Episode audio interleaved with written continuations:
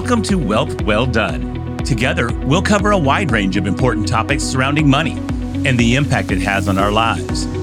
From the sophisticated and highly valuable planning techniques of the ultra wealthy to the commonly underutilized biblical teachings. Together, we'll work to improve our relationship with money and our effectiveness in stewarding it well. Here's your host, Eric Scovill.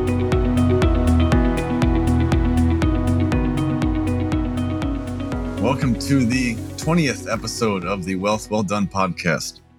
To be honest, I didn't know if I was if we were going to make it here, but we've hit number 20 now. So, Wealth Well Done podcast is where we go after the tactical, practical, and spiritual advice to help you do your wealth well done.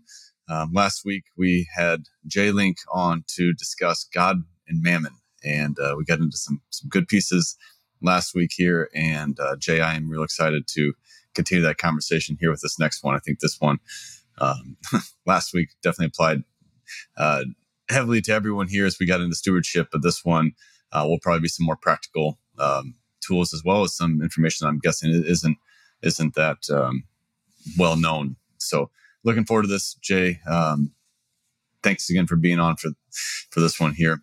Um, as we get into this disclaimer, as always, you know, please take this as as um, not as financial advice directly to you, but as a resource for you to grow in your knowledge and then work with your financial team, pray into this and decide how this should apply to you. So um, we're we're gonna Jay's got a really extensive background. We covered that a little bit last uh, last week. We're going to get toward the end of this. We're going to talk a little bit about uh, the organization that Jay has going today and when and um, how you can get in touch with him toward the end of this. But I want to jump right in, Jay. Um, mm-hmm well, you in, in your literature in the writings that you have, um, you dismantle many of the misconceptions around the tithe. And so, mm-hmm. for the most part, if if you ask a if you ask a Christian today what the tithe is, um, typically the best answer you'll get is I should give ten percent to the church that I go to. Maybe you know ten percent to the place I'm being fed, um, mm-hmm. Is that gross? Is that net? I don't really know. It says the first fruit. Well, what does that mean? Am I giving top line revenue or, mm-hmm. or you know, ten percent of the net profit and, and, on with that? Obviously, before tax, after tax, we got to figure mm-hmm. out all these things. That's that's where most Christians go today. Can mm-hmm. you summarize how Christians should approach the tithe today? Uh, yes. Let me let me start by giving you an, uh, a practical illustration if if your if your wife, I'll just since I'm a guy, if your wife were to say, uh, if you really love me, I want to see a dozen long stem red roses on the kitchen table every Friday at noon. If you really love me, that's the way you can do it. Now, initially you might think, okay, well, that's, that's fine. So you go get a dozen long stem red roses and you leave them on the table to prove that you love, uh, you love your wife. And then next Friday you do the same thing. And the next Friday you do the same thing. And the next Friday you're a little busy. So you ask your secretary to go get them and have them delivered. And before long, not too many months after this, you're thinking this has really not become an expression of my love. It's just become a, it's just become an obligation that I've got to fulfill. And, and yes, I love her, but it's the, the, the, it's, you know, she's telling me what I have to give instead of me thinking about what I want to give. Well, many times that's what tithing, the concept of tithing, uh, really does is it's it's the law. I mean, it's written in the law. It's the law for uh, in, in the Old Testament, and you know, it's it's when Jesus died on the cross, he died for all that to go away. And I know though people that argue say, well, this goes back to Abraham, and I, am not going to unpack it. I've written several articles on tithing that's on my website uh, even a tithing quiz, 25 questions about tithing. It'd be fun to take it. Uh, they are just see. right in on that for any listener. They are really good. And Jay, just go after that right now while we're on that. Where can people find that? Uh, if they just go to stewardshiplibrary.org and then just type in up in the search bar, just type in tithing quiz and it'll take you right, it'll take you right to it. Uh, and, and again, the, the, God offerings never were intended. I mean, you know, there's tithes and there's offerings. You hear that phrase all the time. Mm-hmm. The tithe is your obligation and the offering is what you give because you want to. Well, the, in the and I'll just give you some of the flaws with the tithing. You pointed out several of them. Is it on your gross or on your net? Well, they're also putting money away in your retirement plan. So does that mean you should be also tithing the amount that goes in your retirement plan? And they're paying for your health insurance. So should that be also be included in that? And you can see it just it just gets down to ridiculous to where you're not giving by lo- out of love. You're giving uh, by computer. You know, you're giving by calculator. Uh, right. And that's that's not an expression of uh, of relationship. That's just just paying a bill. In fact many people even put their their church giving on auto pay like they do their utility bills. Right. Well you know and now i don't even have to think about it. It's just being taken care of and i'm paying god his bill. And, and you'll even hear this in churches. And again i'm not criticizing any churches. I'm just saying what i observe where you'll even hear them on the offer during the offering time say now if you're a guest here we don't expect you to be putting anything in the offering plate. This is for the members. You, you, you, you maybe have heard that. well, let me ask you a question. If giving is an act of worship, why, which it is, by the way, and there's an also, I got another article I wrote on giving as an act of worship. Uh, if giving is an act of worship, why would you be telling people that are visiting your church, we don't want you to worship with us on this part of our worship service? You see, the very way they describe it is this is, you know, this is the membership dues for being a member of this church. And if you're not a member, then you get a guest pass this week. Right. If you ever become a member, then you're going to have to start paying your dues, and we're going to expect you to pay your dues. And your dues happen to be 10% of your your income and you can figure out you know figure out what what that looks like uh, and that isn't at all I think what the New Testament teaches. I think if there's one verse in the New Testament uh, that that is probably the the definitive explanation or description of what uh, what New Testament giving is, is found in 2 Corinthians 9 7. Each man should give what he's decided in his heart to give, not grudgingly or under compulsion, for God loves a cheerful giver. That's that's the New Testament motivation for why I want to give. But even in the Old Testament, nobody would ever go to the temple uh, without bringing a sacrifice. You didn't go to the temple to worship God without bringing a sacrifice. So when you think when you when you hear churches say that that's, that over fifty percent of our church gives nothing uh, to the Lord in an offering, I'm thinking you got a serious sin problem. I mean, this, this you know that that's just sinful to say, well, I'm going to come and worship the Lord, but I'm not bringing any kind of a, a sacrifice. And you notice the word that they use there is sacrifice. That might give you a clue what the what it, it's something that I'm going to have to do without. I'm making a sacrifice to show you that I love you, as opposed to I'm going to you know, I'm going to tip you 10%. That's less than we give waitresses when we go out to eat. I mean, right. come on. Right. Let's be honest. Yeah. And, and, God does a little bit more for us than a, than a waitress when we go out to eat. I'm, I'm, I'm thinking that that's exactly right. So the, the, the and see, and here's the problem. If somebody is not giving 10% and they're being taught to give 10%, whatever they're giving, they're feeling guilty. Yeah because I'm not giving the 10%. In fact, some people even refer to uh, Malachi 3.10. It says, look, you're living under a curse. If you're not, you know, if you're not bringing the whole tithe and the stress, wasn't even talking to, he wasn't even talking to the Jews. He was talking to the Levites that they weren't bringing the 10% of their 10% that they were getting to the, to the temple to feed the priests that were taking care of all the, uh, the temple things. It's a long, long story. The quiz will, well, the quiz will enlighten you, enlighten you, but that, that, you're not living under a curse. So you're feeling guilty. If you're giving exactly 10%, you're feeling satisfied. I, I'm, I'm giving what I owe. And if you're giving over 10%, you're feeling proud because I've, I've broken through. I'm, I'm, I'm giving 12% now. I'm hmm. giving 15%. I'm giving 20%. Well, let me ask you, which of those questions do you think most pleases God in regards to your giving? Guilt, satisfaction, or pride? you, yeah. you, you can't, you see, as soon as you say, this is the amount that you're expected to give. You have robbed that person of making a love gift. Which even in the Old Testament, then when you get to the offerings, they they they got to bring offerings. Which they, that's right. I've heard commentaries. I've never gone through and, and tried to calculate this myself. I've heard commentaries from others that that those offerings, um, when it when it talks about the tithe and offerings, like you might be talking anywhere from what may you know may equate to, and I don't know anything on on how solid these numbers are, but 40 to 60% of what someone might have made could could go toward offerings with that. So unless you've got better, you know, more mm-hmm. detailed numbers on what you maybe you do outside of that, like I'm, I'm not trying to tell people that's the standard here, but I just know well, it's bigger than yeah, yeah the key the key word, the key word in the Old Testament is free will offerings. Yes. In other words, I'm going to bring what I choose to bring to demonstrate my love and affection for the God who has redeemed me. You know, it's just like you know if the wife says give me a dozen flowers every week well it doesn't take long before that's not an act of love. That's just filling your responsibility and your obligation. It's just duty.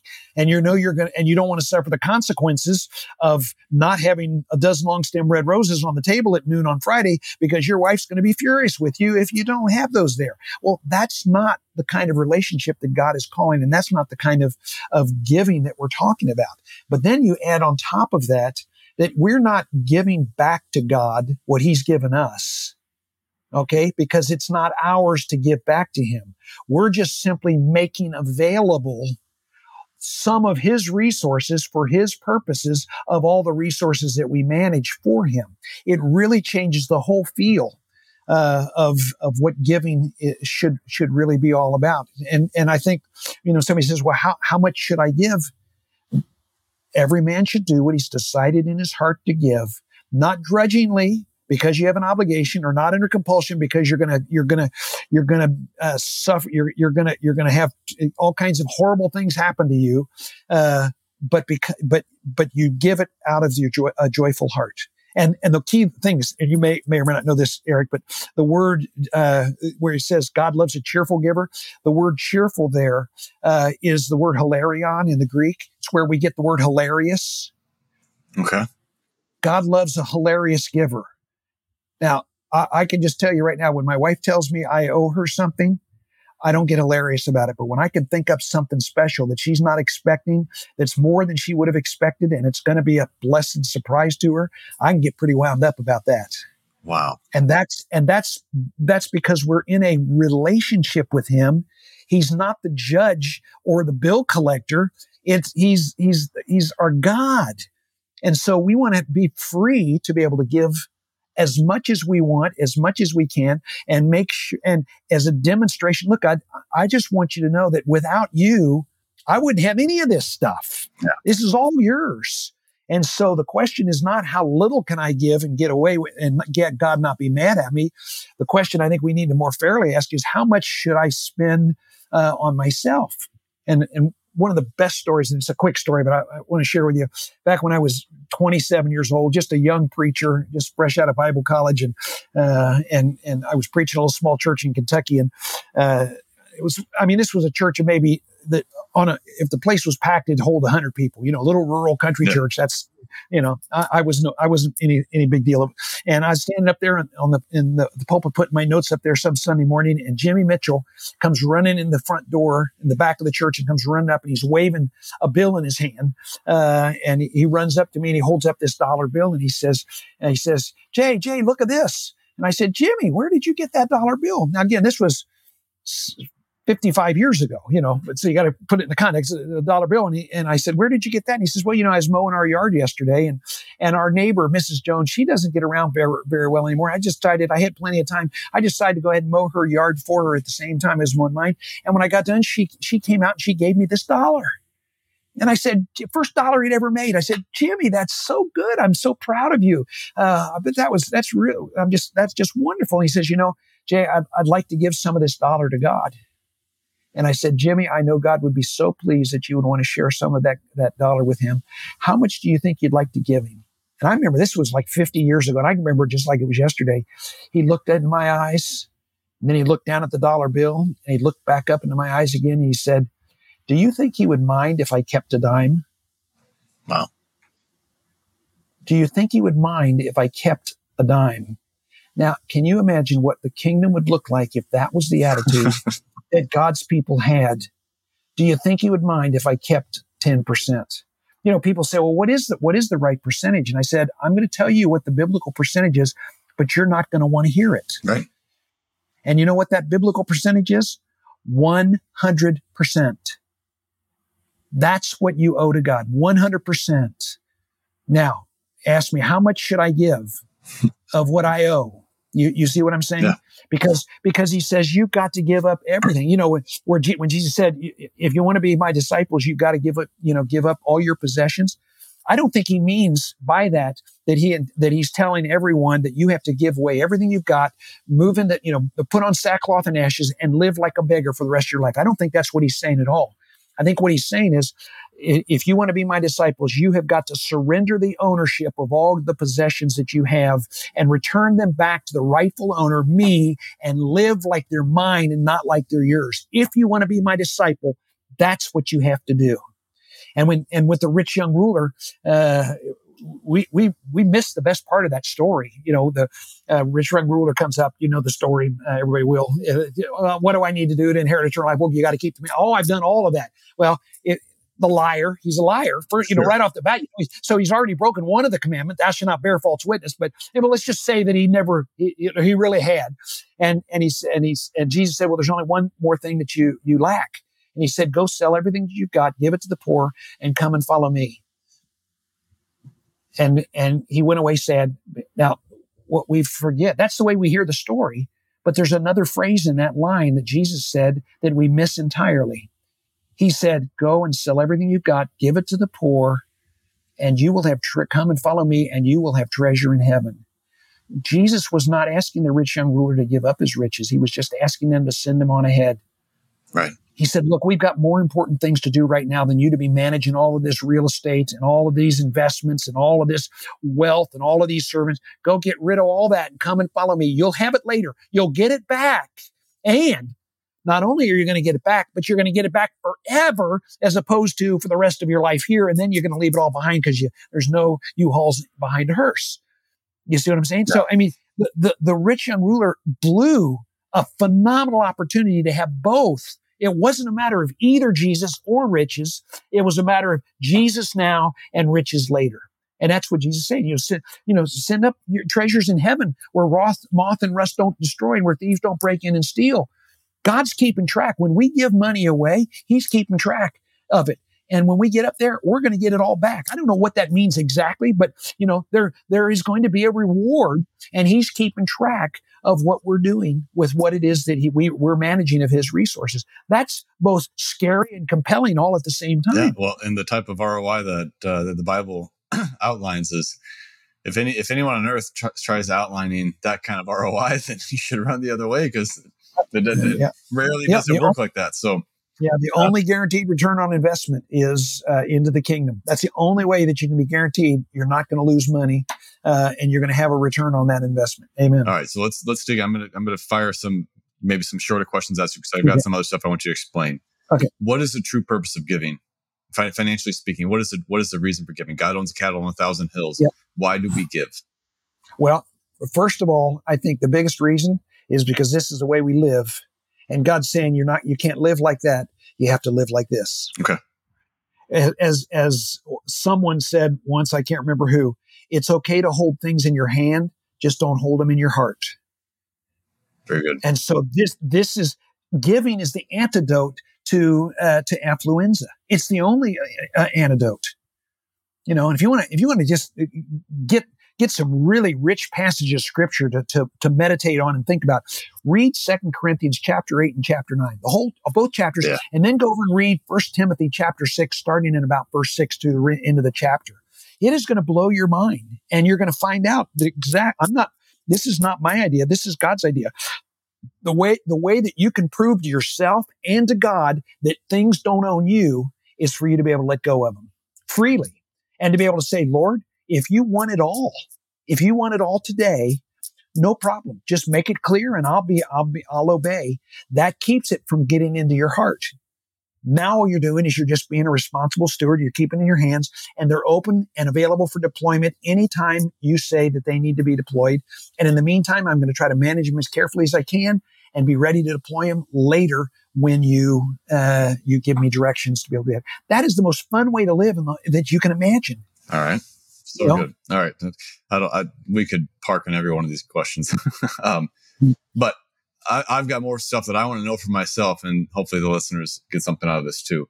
How do you recommend Christ, uh, Christian approaches, you know, dividing their giving between their local church or or wherever they're being fed, whatever church, you know, whether it's local or some online ministry, um, mm. or you know, other godly organizations? How how should they? Is there is there a rule of thumb that they should use to decide how to how to divide that? Yeah, well, most most churches, legalistic churches, would tell you the first ten percent belongs to the church, and anything above that you can give anywhere you want to give. It's a nice idea, but it's not in the Bible. Which, by the way, on the tithing piece, um, we're not taking time on this now. Maybe I'll t- take some time on another episode. But uh, Jay, Jay, in one of Jay's pieces, he does a real great job of illustrating tithing was a land tax, not not what we mm-hmm. think of as today. So, sorry, yeah. that's a no. We'll come. We'll, I'll revisit that later. Yeah. So so but but if you want to just say if I if I were to go to the Bible to get an answer to that, uh, it, it's it's going to be a little bit uh, boring because what I'm going to tell you is the same thing I told you before, and that is God, where do you want me to deploy your resources? And if the church and the parachurch organizations and the Christian universities saw them as kingdom, all kingdom entities, that and and they don't have a zero a zero sum game mentality but have an abundance mentality. The best thing that you can do is to get your people giving as much as they can to as many places as they're directed by God to give. And I can guarantee I will guarantee any church that if you teach that type of mindset in giving the church will have more than it has now it'll have more when, when i was at taylor one of the things that was interesting is uh, i was meeting with some parents in a, a, discussion group that i was supposed to be leading and i said with taylor i said taylor hired me and they said uh, you don't have any people that you have to go out and see and we're not and you don't have any fundraising quotas. Your job is to just simply go out and help our people be good stewards of what god has entrusted to them and we'll just trust god uh, to, to, for that that will somehow benefit the benefit the university. And i said so I don't care where you give. It doesn't matter to me. My job is to show you how to give and how to give most effectively. It's not my job to tell you where to give. Wherever God leads you to give, that's where you need to give. And, and one of the gentlemen looked at me and said, if that's really Taylor's attitude, that makes me want to give more to them than ever before. Absolutely. You see? So it's, it's this abundance mentality. We got to get ours before anybody gets theirs. I'm going, that's, that's not even a healthy attitude. The, the attitude ought to be, there are billions, trillions of dollars of undeployed funds that are sitting out there. If we just all con- uh, concentrated on serving people, discipling people, and teaching them biblical stewardship, the floodgates are going to open up, and everybody's going to have a surplus. All right, let me let me cut you off there, man. I Jay, I want to keep going with this. Um, okay, the the one the question that got me into that that helped me find you in the first place. Obviously, it's the Holy Spirit that helped me mm-hmm. find you. But the question was, as I was reading Matthew, you know, you know, Jesus says, "Don't let the left hand know what the right hand's doing." When it when it mm-hmm. comes to your giving, don't let you know. And so we take that as to say, all right, well, you know, do all your giving anonymously through my donor advised fund. You know, it comes through. You know, my name's not on it, my address isn't on it. They, mm-hmm. no one knows that that gift came from me, except mm-hmm. except you know Charles Schwab, my accountant, and God. but then a couple, you know, couple, you know, chapter later, Jesus is now talking about, um, he's talking about, you know, let your light shine before men so they can see your good works. Mm-hmm. So that's what led me to you. Can you yeah. help us yeah. understand that? Yeah. First of all, it's in the reverse. Oh, the, let your light okay, before men comes first, and then Jesus talks about the giving okay. and not letting your left hand know what your right hand is doing. I think the, the, the first thing that's important to understand is what Jesus is talking about in regards to not letting your left hand know what your right hand is doing he's using the Pharisees as a bad example. And he says they go out and they blow trumpets uh, and they make a big deal about it. There's a big show going on. Everybody's impressed. They get the applause of men. And he says, he says they have their reward in full. Do you understand what that means? Your giving isn't credited to your, your kingdom account. It's credited to your own account. So if you make a gift to a uh, to a, an organization and they put your name on a building, Jesus would say you have your reward in full. You have your reward in full. You've gotten the recognition you wanted from men. And then he goes on to say, don't do that. Don't be doing your giving to show off so that people will be impressed with you and, and how generous you are and, and say, don't let your left hand know what your right hand is doing. Now that's obviously figurative because I don't think it's possible for me to do something with my left hand, my right hand doesn't know what's going on. I mean, I, I only got one common brain and they're both connected the same thing. So it's figurative language you know uh, and, and if you look he in all three when he talks about uh, when, when, he talks about all three in in uh, matthew chapter 7 he talks he gives us three examples And in all of them, he says, do it in private. Pray in private, fast in private, give in private. Don't be using it as a show. Uh, you know, so comb your hair when you're fasting and don't let anybody know you're fasting because then you're, you're, you're going to be your, your reward. You got your reward, you know, and, and same thing with praying. Don't pray out on the streets. Hallelujah. Let everybody listen to me and everything I that so that everybody think, oh my, he must be such a spiritual person. He says, go in your closet and pray. So he's talking about his motivation there for why you're doing what it is, these spiritual things that you're doing. And if it's to get praise of men, he's saying, wrong. You, you failed the test. Do it. If that's your, if that's your temptation, do it in private. Do it in secret. You know, do it alone so nobody knows that you're even doing it so that your father who sees in secret will reward you. Okay. So that's, that's the context of that Matthew okay. chapter seven. Over in Matthew chapter uh, 6, 15, 5, 516, I'm sorry, in, in Matthew 516, Jesus, again, this is the same Sermon on the Mount, same sermon. So, I mean, this, this is all in one context. He says, let your light so shine before men that they may see your good deeds and, and, and, and, and do what? So that they will, applaud, so they will applaud you, so that they will give you praise, so they will think highly of you. What's it say? If I put that, I think it's, it's, if it's so they'll glorify God is what comes to so that you will glorify our Father who is in heaven. Yes. Got it. Okay. Got right. this one's talking about where the glorification is supposed to go. That one's talking about where the glorification is not supposed to go. Okay. okay. So, so on the one hand, give, so, so God, Jesus is not teaching us that secret giving is the, is the pattern that we always ought to follow. What he's saying is, is you got to judge your motives. Because I can tell you right now that one of the, I mean, think of all the great philanthropists that have lived in history, the J.C. Penney's or the R.T. Letourneau, uh, and, and those people, I mean, godly men that were giving 90% of their income away and everything. And what an inspiration they are to, to thousands of people right. uh, that, that you can do it. You can actually do it. Well, would you, would you say that, oh no, the, the kingdom would be better if those people would have kept that all a secret? Certainly not. No. No, they would have. We would be poorer if those great, generous people in history uh, would have done it all secretly. Now, here's here's the key, Eric. Okay, we need to learn to become a reflector and a deflector. Okay, now let me explain what I mean by that. We need to be reflectors of God's love, and we need to be deflectors of man's praise. Okay. So when someone, so when I give a check for $10,000 to some organization and they, they want to thank me for it, my response is, don't thank me. It wasn't my gift. I'm just, I mean, you can, t- you can thank me for being obedient and delivering the check from the Father of lights from whom all good gifts come, but it's his gift to you, not my gift to you. Right.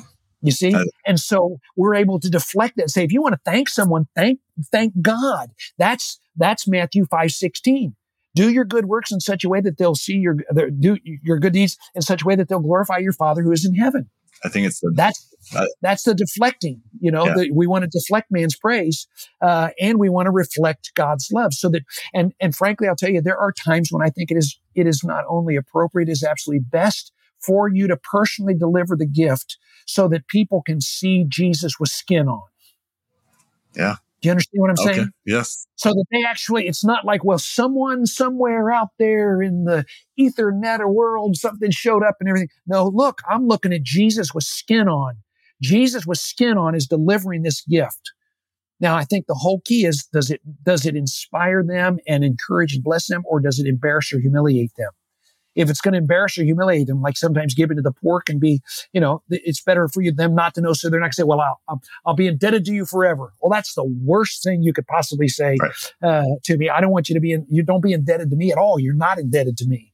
Uh, but on other times, I want to make a gift and I want them to know where the gift come from because I'm going to hold them accountable to make sure they use that gift for the way that I gave it. Yeah. And if they don't know where it came from, there's not not a whole lot of accountability there. You, you see what I'm saying? Oh, yeah. So I think there's, I think there's times when you would give anonymously. And I think there's times when you wouldn't. And you know how to decide which is which? Ask the Father of Lights how he wants his gift delivered. Just ask him. And you, that that is really good. Thank you, Jay. Um, there's a Bruce Wilkinson has this book. Uh, I think this one is you were born for this, I think is, is the one. And in the beginning, he, he shares a story of him giving, I think, to a waitress and, and he talks about he gave it out. You know, this isn't from me. You know, this is a friend who told me to look for this opportunity. And, and you know, basically at the end, he describes, you know, this is God's pocket. That's how he calls it. So it's God's pocket. So, yeah, I think that is that's really good. All right, I want to dig into one more piece, getting getting a little bit technical here.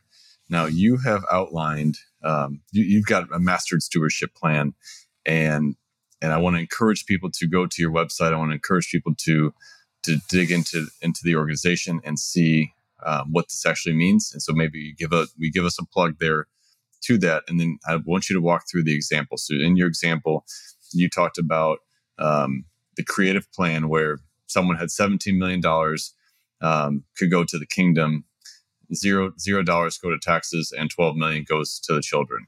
And so i want you mm-hmm. to walk through that. You know, tactically speaking how does someone give money away? So we're already we're above you know inheritance tax levels here. How does money you know or estate tax you know depending which yeah. state you're in? But we're, we're above that limit here. How does someone give give money away and have it not go to taxes? Yeah well the, the first thing that uh, people need to understand is that estate taxes are optional and capital gains taxes are optional gift taxes are optional, and only those people who don't know how to do otherwise are going to pay them. Because, and, and here's the question that I typically ask families if you had to choose between giving a million dollars to the federal government in taxes or giving that same million dollars away to charity uh, and Christian ministries, which would you prefer? They don't have to think about it very long. Not difficult question. And, and, and my question is, is, well, why do you think everybody isn't doing that? And the reason everybody's not doing that is because they don't know they can because their attorney or their accountant or their financial advisor doesn't even doesn't know that that's even even possible. And, and so, they typically don't get paid for it either. Yeah, well, that, I mean, you know, that's a whole nother piece, but we don't need yeah, to go into that. The the yeah the assets under management. If I show you how to give ten million dollars away, your cash flow is going down. So advisors sometimes have a negative incentive for getting people to be generous right. uh, going forward. That, but that's another. That's another, another, that's another, another okay, so back to uh, back to yours. So, so the stewardship planning process is uh, a service that we built. I built 40 years ago in walking families through uh, a, a, very careful and intentional process. And I, and I will tell you that the stewardship planning process is far more spiritual exercise than it is a financial or a legal one. Uh, the financial and legal is just the stuff you have to do to make the outcomes be what you want the outcomes to be.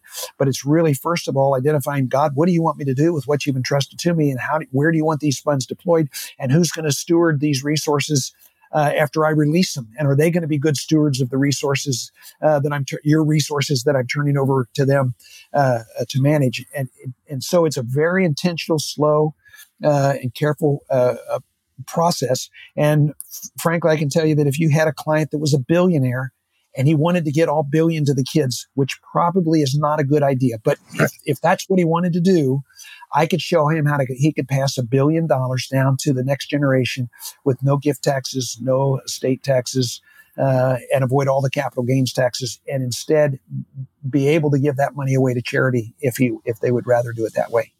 Uh, and so it's it's a it usually takes us about a year from the beginning to the end process. We work with all the existing advisors. We do a complete analysis of the current plan. Then we design a plan that helps them to accomplish the goals and objectives we've helped them to work up, and then we supervise that plan and help them to implement that plan to carry it out. Because and and here's a, here's a, a fact, Eric, that I, I think your your your folks might uh, uh, might be a surprise to them in 40 years, with virtually no exceptions, I have learned that a person's personal net worth, and remember, it's not their net worth, the, the net worth that they're managing of God's resources right. is equal to, or their charitable giving is equal to or greater than their current net worth.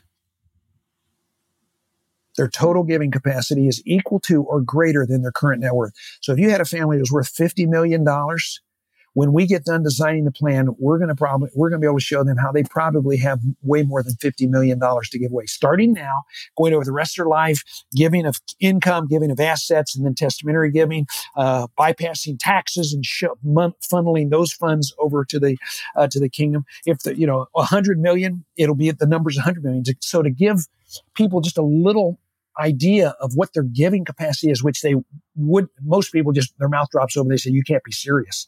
You know, somebody's worth a hundred million dollars. Say, my giving capacity uh, for over the rest of my life is $100 million? The answer is yes. And they said they don't even know how to begin to think about how they would give that kind of money away. And so it is really a profound life changing experience to then take these stewardship principles and apply them into planning and doing it from a biblical worldview instead of a secular worldview. So, all right. Is there anything? So, I imagine that there are going to be listeners who have talked to their financial advisor, their CPA, their lawyer, and that just doesn't even seem like that. It seems like you're selling snake oil at that point. That, that doesn't work. Can you, without without you giving away, you know, everything and and, and disincentivizing someone to even you reach out to you and work with you? Because we want if, if people are if people are at this stage and we want that, I want to encourage you to to work with Jay. He's the real deal, um, and with his his team there. But um, but can you can you help someone understand how how that actually works to to some degree? Uh, I think the the here's a couple of things I would recommend. Number one. Uh, I've written several books, but the book that I think would be the most helpful, and it's a relatively small book, and you've obviously read it because you asked the question about that particular case study, is the book called To Whom Much is Given and it's a stewardship guide to godly decision making. It's only 10 chapters, but it's the 10 stewardship dilemmas that real high capacity families have. I think that will be a good starting point for you to be able to read. And it's going to talk about some of the, you know, giving capacity, but it's going to talk about all the other things that make making these kind of decisions so difficult uh, to be able to do that. Uh, and then if you want to just email me, I would be glad to send you some other materials that explains the, you know, the process that we take families through. I mean, I'm not personally doing that work anymore. I'm working in another part of our ministry, but we have an entire team of people that does work with you know high capacity families helping them to do this uh, this kind of planning and we'd be happy to con- connect you uh, with them if if this is something that you wanted to do. Okay. But it's, it's and then if you go to the website i mean you literally if you want to there's a whole section in there on advisor training and there's 23 classes video classes that i created uh, to teach financial advisors how to do this very thing that I'm talking about doing with case studies at the end and all the procedures and everything. So uh, I'm not I'm, not trying to keep any secrets. You know, there there is no secret sauce. I have a sauce, but it's no secret, and I'm uh, I'm I'm telling anybody and everybody about it because uh, when the tide rises, everybody's boat goes up, yeah. and that's what I'm trying to do for the kingdom. Okay, how do people get a hold of you? Or, uh, if you want to direct them yeah, why don't you just send it to my email, my ministry email, and it's the letter E, the letter G, J link, J A Y L I N K. So it's E G J link at uh, at stewardship. No, no, I take it back. That's my old other one. It's the letter J link, L I N K, just the letter J, J link at stewardshipministries.org. Okay. And you can just shoot me an email if you have any questions, or I can send you some additional materials. And then you can pick up that book, uh, To Whom Much is Given, on Amazon is probably the simplest thing to, uh, simplest place to get that if, uh, if you want to read a little bit more on this. Okay. Fantastic. Thank you, Jay. Appreciate your time. Appreciate the uh, wisdom, all the, all of the years and hours that you've put into studying this and, and accumulating this wisdom and then, and then passing that on. So I definitely encourage listeners to, um, to go, go to these resources and and just look through the stuff that it has. Uh, especially that that tithing one was very well done, and then that I think once someone gets a hold of that, they'll just understand. Oh, there's so much more to this than what I thought. So. Um, okay, thank yeah. you, sir. I appreciate your time. Um, Thank you. You know, listeners, again, if you if you're finding value with this, please share it. Share with someone else who, who you think may may also benefit from this. So, God bless. Take care, everybody. Thanks, Eric. Thank you again for listening to Wealth Well Done. Be sure to subscribe to the show on your favorite podcast player, and together we'll continue to improve our relationship with money and our effectiveness in stewarding it well.